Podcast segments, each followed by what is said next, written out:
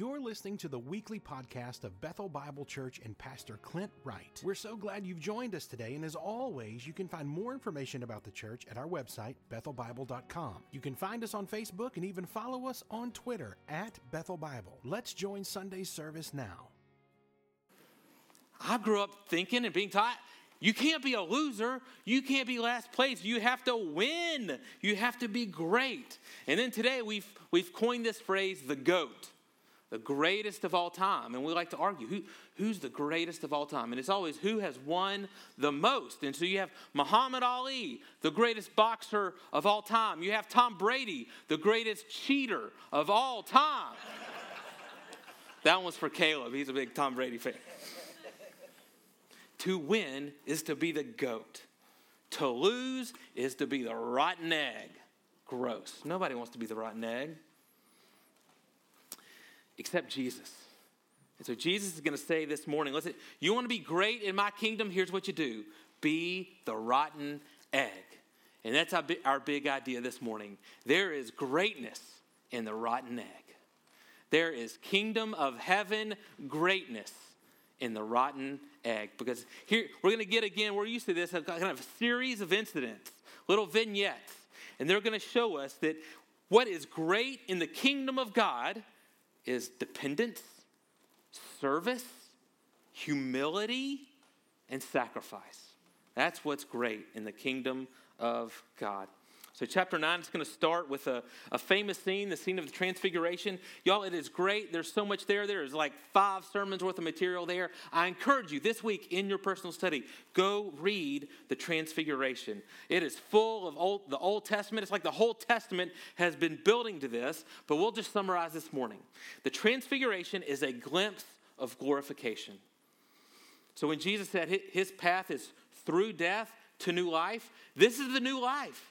This is a little snapshot of what that new life will look like. This is the future that's going to make it all worth it right here. And they get to see a little glimpse of it. And so uh, everyone's there. Peter, James, and John are there. Moses, Elijah there. Jesus is there. The Father's there. And everyone's like glowing in the dark. They're all shining with God's glory. And they're communing with Jesus in a way that Moses never could, unveiled, seeing him in his true glory. And y'all, Peter loves it. He loves it, and you can't blame him. Let's face Peter's been struggling down off the mountain. He's, he's had a rough time of it. And so he's thinking, you know what? Man, these needy crowds aren't here anymore. Uh, the Pharisees, the Romans aren't here up here threatening us. I don't get called Satan up here. This is great. We need to stay right here. This is what I was meant for. And Jesus says, You're right. It's what you were meant for. Just not yet. See, this, this is just a glimpse, but Jesus is going to show them that the, the real path to greatness, it's not just hiking up a little mountain. The real path to greatness is different than you think. And so they come down off the mountain, and we get an episode of something that nobody wants. Right from the transfiguration into an episode of failure. Peter, James, and John, so they were the only disciples that they got the special invitation to come up. They come down, they join the other disciples, and it's like all the characters from the book of Mark are all there in one place. You got the disciples, the crowds are there, the scribes are there, all trying to stir up trouble, and everyone is mad. They're all arguing with each other. And Jesus asks, Wow, what's going on? And this one lone father steps up. And he tells me, you know, I've, I've got a child who's been possessed by a demon who, who gives him violent life threatening seizures, and he had brought his son to his disciples, and the disciples were not able to heal him. So we got a scene packed, jam packed with struggle here. I'm just going to list the struggles that I see and, and see what you can identify with. There's disappointment. Man, you imagine the dad? All his disciples been going around, Jesus been going around healing all these people, and, and you're the one whose son doesn't get healed. And now what do you do? There's ministry failure. The disciples want to help, they're trying to help, but they can't. They can't help this person. There's all kinds of relational conflict. Everyone's arguing. They're probably blaming each other. I can imagine Peter, James, and John show up another night and are like, oh, glad y'all can make it now. And they're like, well, let me tell you, here's what we would have done. Let me tell you what to do. There's just straight up evil. Forces that are inflicting pain and suffering. And then there's suffering physical suffering, great physical suffering from the son. We find out he's, he's been suffering like this from early childhood, and these convulsions are very violent. There's the emotional suffering. Can you imagine being his parents? Why is Jesus taking them into this? Why didn't they just stay up there? He, here's why Jesus is taking them into this scene of struggle. To the degree you can recognize your own insufficiency, you'll find hope. That's what he's trying to show them. So he tells us what the disciples' problem was. In verse 28 and 29, he says this He says, When he had entered the house, the disciples asked him privately, Why could we not cast it out? He said to them, This kind cannot be driven out by anything but prayer. So you mean to tell me they were trying to cast out a demon without even praying? That's exactly what they were doing. See, the disciples, they, they had this conception of Jesus that he was going to be their guru for a little while. He was going to teach them, he was going to train them, he was going to go with them, but then eventually they would graduate to where they could do all of this on their own. And Jesus is showing them listen, when you follow me, you never graduate beyond dependence. Never. Think about what is prayer? Prayer is calling for help because I can't do this on my own. It's sending out the bat signal. It's sending out the SOS. I, I, don't have what I need, so I need to talk to God about it. You've probably all seen some version of this same scene in every war movie where there's a group of soldiers facing an enemy that's either uh, got them too outnumbered or they're too well entrenched. And what do they do? They get in that walkie talkie and they call in an airstrike. And they're saying, We don't have the artillery to take these guys down. Hey, helicopters and jets. Why don't y'all take them down for us? That's what they're doing. We find out the disciples never made that call. They never made the call. They were trying to do it on their own. Why would they do that? Well, you may remember earlier on, they had been sent out without Jesus in, in pairs, and they had great ministry success. They had done this before, they had cast out demons before. They, they're full of self confidence, thinking, hey, we got this. And they expected to be able to do it again. But here's what they missed. In the past, you know how many demons they cast out? Zero. They forgot that the whole time it was Jesus doing it through them. They can't cast out a single demon on their own. And so I think Jesus is trying to show him, he's trying to remind us to find kingdom greatness. You have to understand you are insufficient. You are totally dependent on him. Now, that's the opposite of what all the daytime talk shows will tell you. They'll tell you, you're enough, you have what it takes, but that is a trap. That is a path to death. Jesus says, You were created to be dependent on me. I saw a news story just yesterday. You, have probably seen these different self driving autonomous cars they have. This news story was about them uh, coming up with self driving and autonomous 18 wheelers, which makes me nervous. It's one of our newest, greatest technological advances where, you know, these tech companies, they, they make a car, they build a car so that it can operate without a driver. And so all they do is they got to manufacture it and then they plug in the right code and the right information. And, and after they plug in the right information, they set them free to be self driving and autonomous. And sometimes we think that's how Jesus made us. You know, he, yeah, he built us. And then he gives us the right instructions, the right code, the right information. Maybe that's why we come to church. Okay, just give me the right information. And after I have the right information, I'll walk out the doors driverless and autonomous. Well, I would invite you to go online and read about all the crashes involving these so called self driving cars. So you were designed to have God in the driver's seat all the time. And the moment you try to become self driving and autonomous, you're heading for a crash. True kingdom greatness is dependence on Jesus. And then we're going to see dependence, y'all, even for our faith.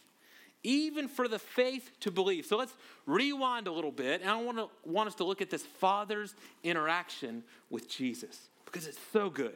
Verse 21 and Jesus asked his father, How long has this been happening to him? He said, From childhood. And it has often cast him into fire and into water to destroy him. But if you can do anything, have compassion on us and help us. Jesus said to him, If you can, all things are possible for one who believes. Immediately, the father of the child cried out and said, I believe, help my unbelief. This, men and women, this is a picture of dependence. He is doing the exact opposite of what the disciples were doing. He is coming to Jesus for help and saying, This is beyond my ability. It all hinges on if you can. And Jesus, in this interaction, now Jesus, he is healing the dad every bit as much as he is healing the child. He repeats the Father's own words. He says, You're right. It all hinges on if I can. You are rightfully dependent on me. Now, in our world, the prosperity gospel loves to quote the end of verse 23 and turn it back on us. You know, if we conjure up strong enough faith, then God does whatever we want. But yeah, that, that makes faith a work. It make, it's something that we do, and then we feel entitled to God for things but based on how great our faith is. So, so because I believe so strongly, now God owes it to me to do this thing. Well, y'all, that makes God dependent on us, not us dependent on God. And if that's true, if that's the point of this passage, then we would expect this proclamation of great faith, maybe a, a poem, an, a hymn, an oracle of faith from the dad. But that's not what we get. We get verse 24 to, yeah, I believe, but would you help my unbelief? Yo, this is this is beautiful. This is real life. I think this is one of the greatest lines anyone's ever said to Jesus. And I want you to notice, he, he didn't mumble it, he didn't even just say it. He cried out. This is the desperation of dependence. I need you, Jesus. This is calling in reinforcements because you can't change your own heart. You want to believe more than you can make your own heart believe. See, Jesus is showing us here true greatness. It's not even in having the strongest, most mature, unquestioning faith. It is in recognizing the weakness of your faith sometimes. It's in having humility to come to Jesus and say, hey, Will you help me? I need help not just out here, I need, I need help with this heart thing too. And Jesus responds to this man's utter dependence by healing his son. I like the way Alan Cole, the commentator, put it. He said, The father cries for help honestly, confessing the poverty of his faith. And Jesus answers, not according to the poverty of the man's faith, but according to the riches of his grace. See, the greatness isn't in you, it's in him. And so the greatest thing you and I can do is be dependent on him and his grace. And then next, Jesus reminds them that the reason we can be dependent on him ultimately is because he is the one who will pay the price for sin and defeat death. And so in the next verses, we get the second prediction from Jesus of his suffering, death, and resurrection. He is clear, he is explicit. This isn't a parable that's hard to understand. I mean, he could not be any more clear, but they don't understand, it says. He says they don't get it. And I think it's not that they didn't understand the facts, they understood the words that were coming out of Jesus' mouth, okay? It just didn't fit their idea of greatness it didn't fit their idea of the kingdom coming that they had. See, they still can't see how their greatest hope was being accomplished when things look the worst, or how life can come through a cross. They still didn't get it, but it's okay. Jesus is patient. He's, in fact, he's going to predict his own suffering death a third time, we'll see. And for now, he's going to paint a picture for them. Jesus is going to show kingdom greatness is found in service. Let's pick it back up in verse 33. It says, And they came to Capernaum. When he was in the house, he asked them, Why are you, what were you discussing on the way? But they kept silent. For on the way they had argued with one another about who was the greatest. He sat down and called the twelve. He said to them, If anyone would be first, he must be last of all, last and servant of all. And he took a child put him in the midst of them, and taking him in his arms, he said to them, Whoever receives one such child in my name receives me. And whoever receives me receives not me, but him who sent me. Now, I just feel sorry for the disciples at this point. I mean, it's almost getting comical. So, Jesus very clearly says, Me, God, I'm going to suffer and die and rise again. And they together think, Now's the time. Now's the perfect time for us to rank each other. Let's rank each other from 1 to 12 on who's the greatest. It feels like the perfect time to do this. And they're so busted. Jesus is like, okay, what, what y'all been talking about? Just curious. You know, they, you can hardly blame them. The last disciple that spoke up got called Satan. So this one, they're playing like a silent game of not it. No one wants to touch this one. And we think, you know, how, how is this even possible? Well, well partially, we got to understand they had a little bit different culture than us. And so they lived in what's called an honor culture. And there's still lots of honor cultures around most of Asia is this way, most of the Middle East is this way. So, in an honor culture, life is all about your social standing. So, in your social standing, it's all determined by, it's not just determined by you, it's determined by your affiliation with different social groups. Maybe that's your family, maybe that's your company, maybe that's the state, maybe that's your friendships, maybe it's a political party. For us, for us, in our kind of achievement, individualistic culture, for us, greatness is in accomplishment. Doesn't matter who your parents are, where you came from, it is an accomplishment. For them, it's honor, it's good standing. That's success for them. For us, failure is a lack of success. For them, it's shame. Shame is the greatest failure than you can experience. So for us, we may have a hero like the Lone Ranger. The Lone Ranger can be a hero for us. For them, the Lone Ranger is just someone who has been shamed and ostracized from the community. That's what that is. So, in an honor culture, you are always aware of your position in the pecking order. And that's what tells you how to operate. Probably the closest example we have is the military. So, a soldier behaves honorably by knowing their rank in the whole system and performing his assigned duties with his rank. And so you don't want a soldier going rogue and being a maverick. You don't want a lieutenant acting like a captain. Everyone needs to know their rank so they know how to behave. Now remember, Peter, James, and John got the special invitation to the transfiguration. So, most likely, what is happening is here, it's very possible saying, okay, now that shows we are part of the upper rank now. We know the pecking order. So, you got Jesus then you got us, we're like the second tier. And then you guys, you are the third tier. And they could not be more missing the point. So in verse 35, Jesus tells them, listen, th- it's not about where you rank in the pecking order. This is the key to greatness. You want the key to greatness in my kingdom? Be last. Be the rotten egg. Give yourself the lowest rank. And the point isn't shame, you see. The point here is service. You became, become a servant to everyone but you. He's saying, Be like me. Even your general came not to be served, but to serve. And then he grabs the person that they would have all agreed had the lowest rank of all, a child. And he pulls the child close to him. Now, understand, our culture is more child centric. They, back then, they loved their children just like we do. They thought their children were cute just like we do. But in the social order, in their honor culture, children were on the lowest social rung. And so Jesus is saying, this is, we can all agree, this is the last and the least of people in our society. That's what he's saying. And what do you do with the last and the least?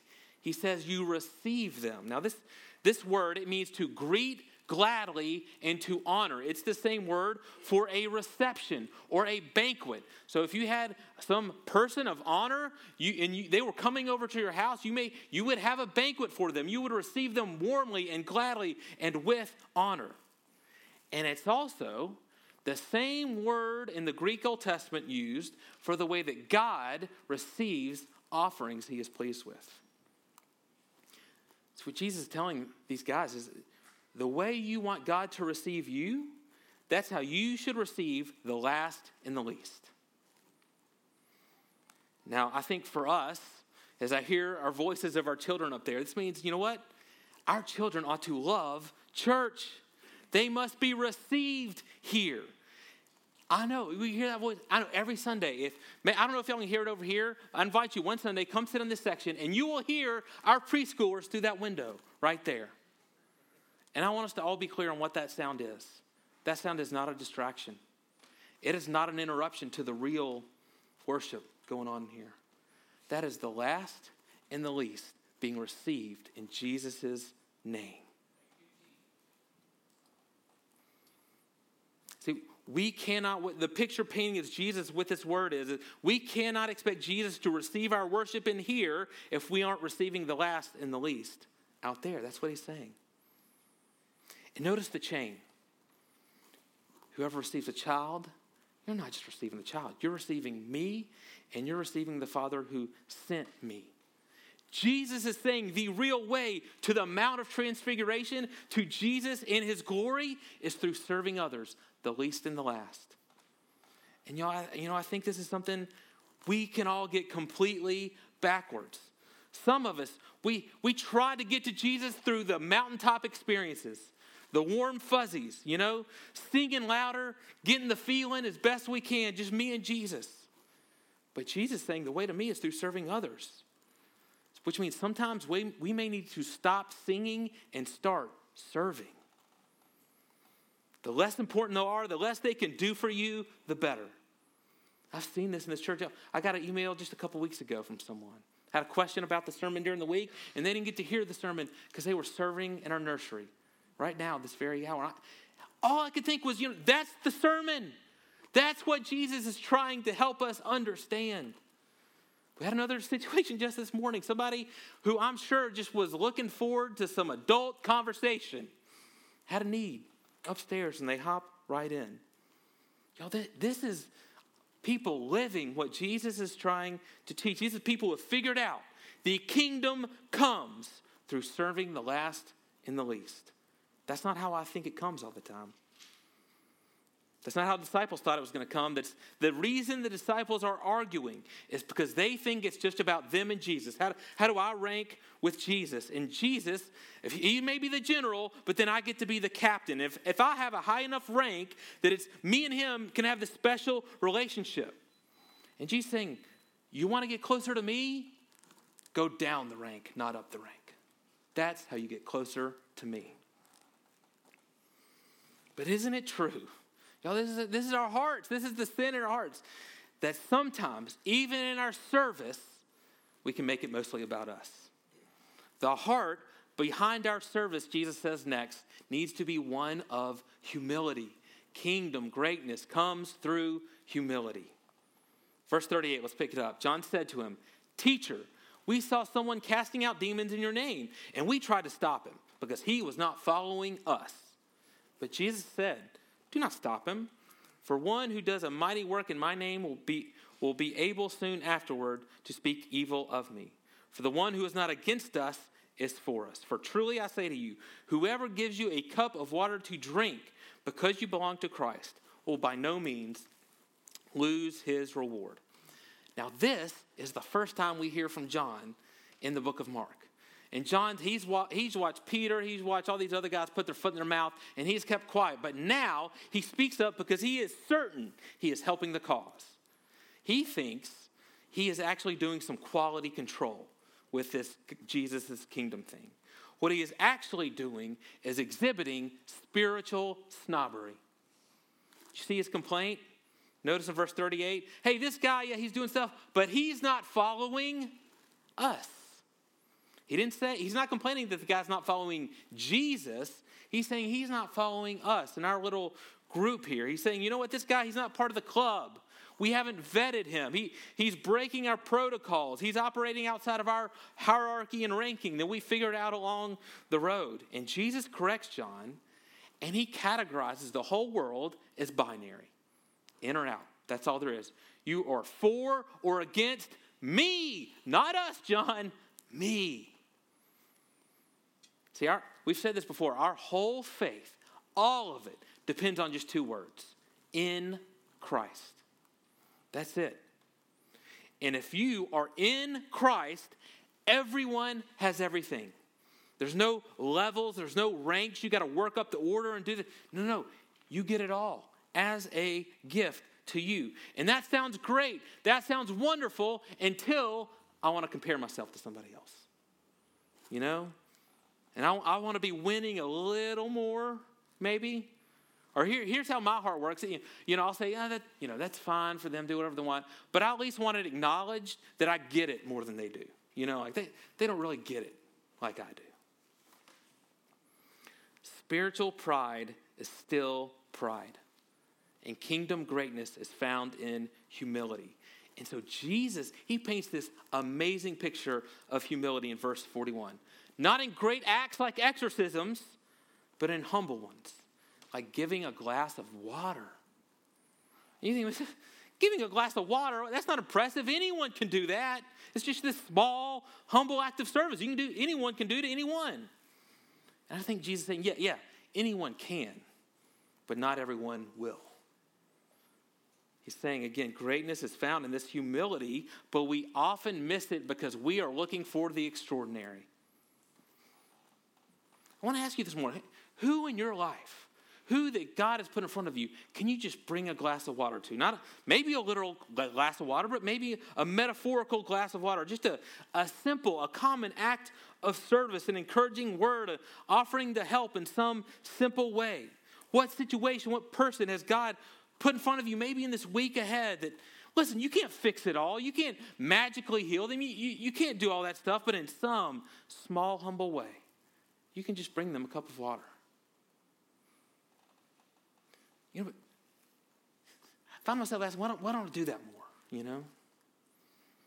Isn't it true that sometimes what keeps us from humble service is we are waiting for what's more impressive? You know, so we're tuned into all the big issues. You know, we'll rant, we'll rail about all, all that's going on in the world and all the big problems, and then we'll go to the conferences read the books and listen to the podcasts, you know, all the big things. Then someone asks us to do something simple. Someone just says, hey, out, out of the 720 hours in your month, will you give two to just spend some time with some children? Often, me, my reaction is, you know what? I got more important things to do. Or, you know, well, that, that's not really big enough to make a difference. Now, maybe it would be different if there were going to be exorcisms or altar calls or TV cameras. You know, that, that would feel big and impressive and feel important. But when it's unimpressive or awkward or just mundane, we, we think it's too humble for kingdom greatness. And Jesus is saying we have it completely backwards. He is saying his kingdom comes through humble acts of service. Now, what happens if we don't choose this, this path to kingdom greatness? If we don't decide to follow him? I mean, do we just get a little less applause and one less plaque on the wall? I mean, what, what, what's the big deal? In the end of this chapter, Jesus is going to show us that the path you choose is deadly serious.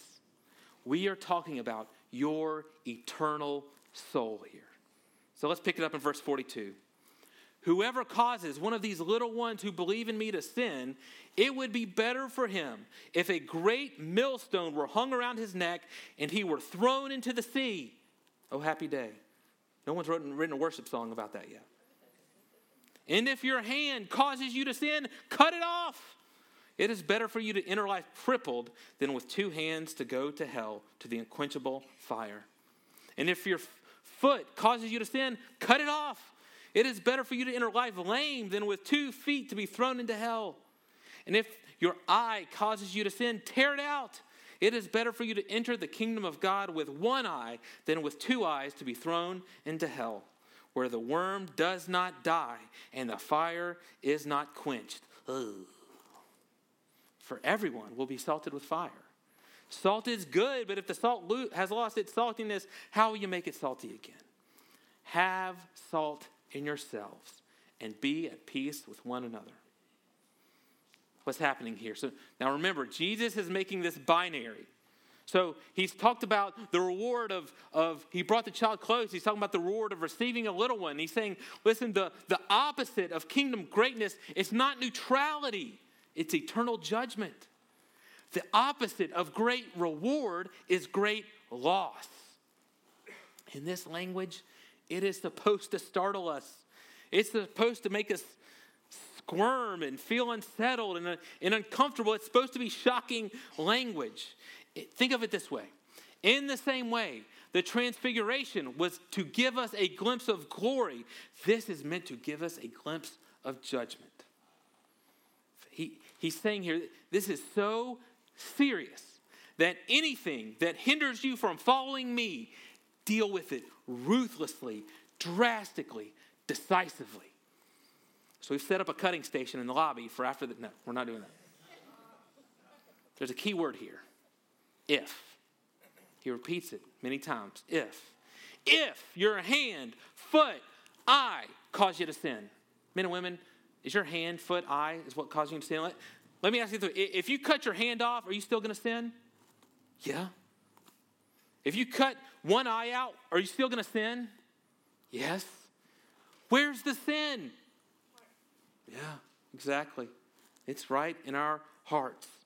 Sin is like a tumor in your heart, and you have to cut it out. You don't want to wait around. You don't hope it'll go away. In fact, we deal so ruthlessly with cancer that we poison the rest of our bodies just to kill that cancer. That is sin in our hearts. And we've said it before.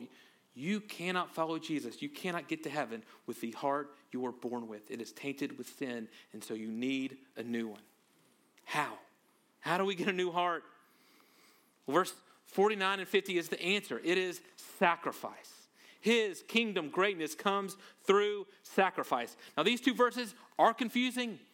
Uh, one commentator said there's as many as 15 possible explanations for what Jesus meant here. So we'll just go through 12 of them. No. I'll tell you what I think it means, but I'm going to warn you. It's a little complicated. Track with me, okay? It helps to understand that Mark here is mixing metaphors. So, there are two, he's going to talk about fire. He means two different things. There are two kinds of fire there is fire of judgment, and there is fire of sacrifice. And this deal is either or. You can't have both. You got to choose your fire. And in verse 49, he talks about you know, salt being burned in the fire.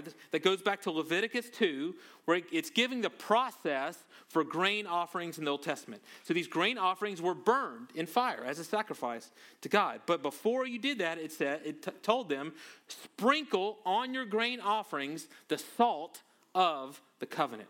And so you get the picture here, right? Bring in the grain offering before you, right before you put it in the fire to be burned, you sprinkle some salt on it. What, what's that a picture of? God is teaching them listen, as you go to make this offering, remember, you are not impressing God. This is only possible because of the covenant relationship that God started with you before you sacrificed and offered Him anything. It's about that covenant, uh, the covenant relationship that God has given you. And so Mark is using that now to say, hey, this is the fire of sacrifice that Jesus started in you, and you didn't even make the sacrifice. The whole sacrificial system points to Jesus. It's his sacrifice that came because of his covenant relationship with us. And so we've said, Mark 10 45, this is the key summary of everything Mark wants us to know about Jesus. And I've asked you all to memorize it. Let's, let's say it out loud. Say it with me. For even the Son of Man came not to be served, but to serve, and to give his life as a ransom for many. Jesus is giving his life as a ransom for you.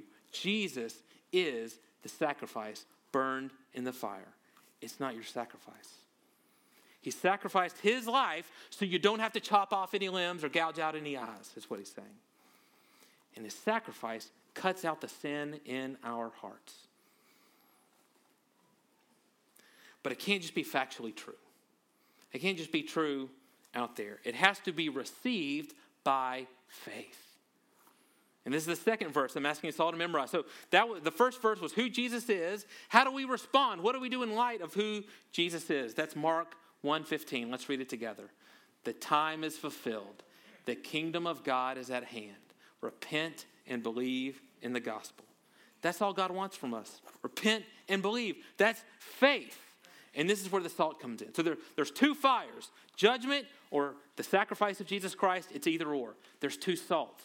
The salt is both and. You can't have one without the other. So we've already talked about the salt of the covenant that, that comes into our hearts, it cuts out the cancer. And then in verse 50, he's saying that transforms us into the salt of the earth. And then we get the Matthew 5 version of salt. And he says, We are at peace with one another. Now, you may remember, beginning of the chapter, they're all arguing with each other, they're all mad at each other. Jesus saying the only way to end the competition for greatness, this is it, is when the salt of our relationship with Him comes into our hearts and it transforms us into the salt of the earth. That's the only way. He's saying, once again, we see that we are totally dependent on Jesus Christ in our relationship with God and our relationships with one another. Without that, there is no peace.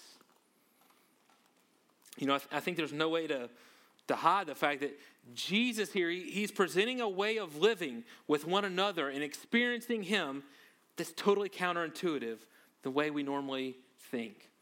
And so here, here's how I'd summarize what he's trying to teach us in this chapter. Really, just two things.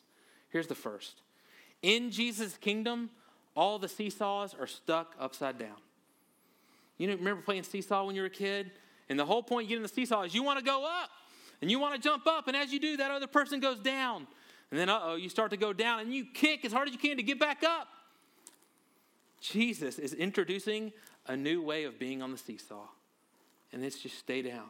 Fight to stay down and keep the other person up. That's what a kingdom person looks like. Now, to do this, we have to get over the notion that our relationship with Jesus is, is just a private matter. It's not. I don't know if you've noticed, but all forms of kingdom greatness that he has presented to us, all of them, everyone involve other people. It only involves you in the sense that you're the one who serves and sacrifices. The second thing I'd say in summary is this for those who are struggling with faith, remember the father in the story? I think as Jesus, as he's teaching this, he, the last thing he wants us to do is walk out those doors full of pride and gusto. Nothing can challenge my faith. I'm going to have the greatest faith ever. No, no, no. If you're struggling with faith, Jesus is speaking to you through his word. You can pray that same prayer. Just help my unbelief. I'm dependent on you, Jesus. When you, I can't change my own heart. I want to believe. Would you help my unbelief? See, Jesus doesn't want you to even try to follow him without being dependent on him. We've said, all God wants from us is faith. That's it. Just repent and believe. But Jesus is showing us that none of us will ever choose that on their own. Anytime any of us put our faith in Him, that is a miracle in our hearts. It's more than you can do for yourself. So this morning, you walk out those doors, enjoying your spring break, bust out that walkie talkie. Call in for help when you need it. Ask for faith. Thanks again for listening to the podcast today. We hope that you were blessed and encouraged. If you have questions or comments, we want you to let us know. Simply send your thoughts to questions at bethelbible.com. Thanks for spending time with us and be sure to join us next week on the Bethel Bible Podcast.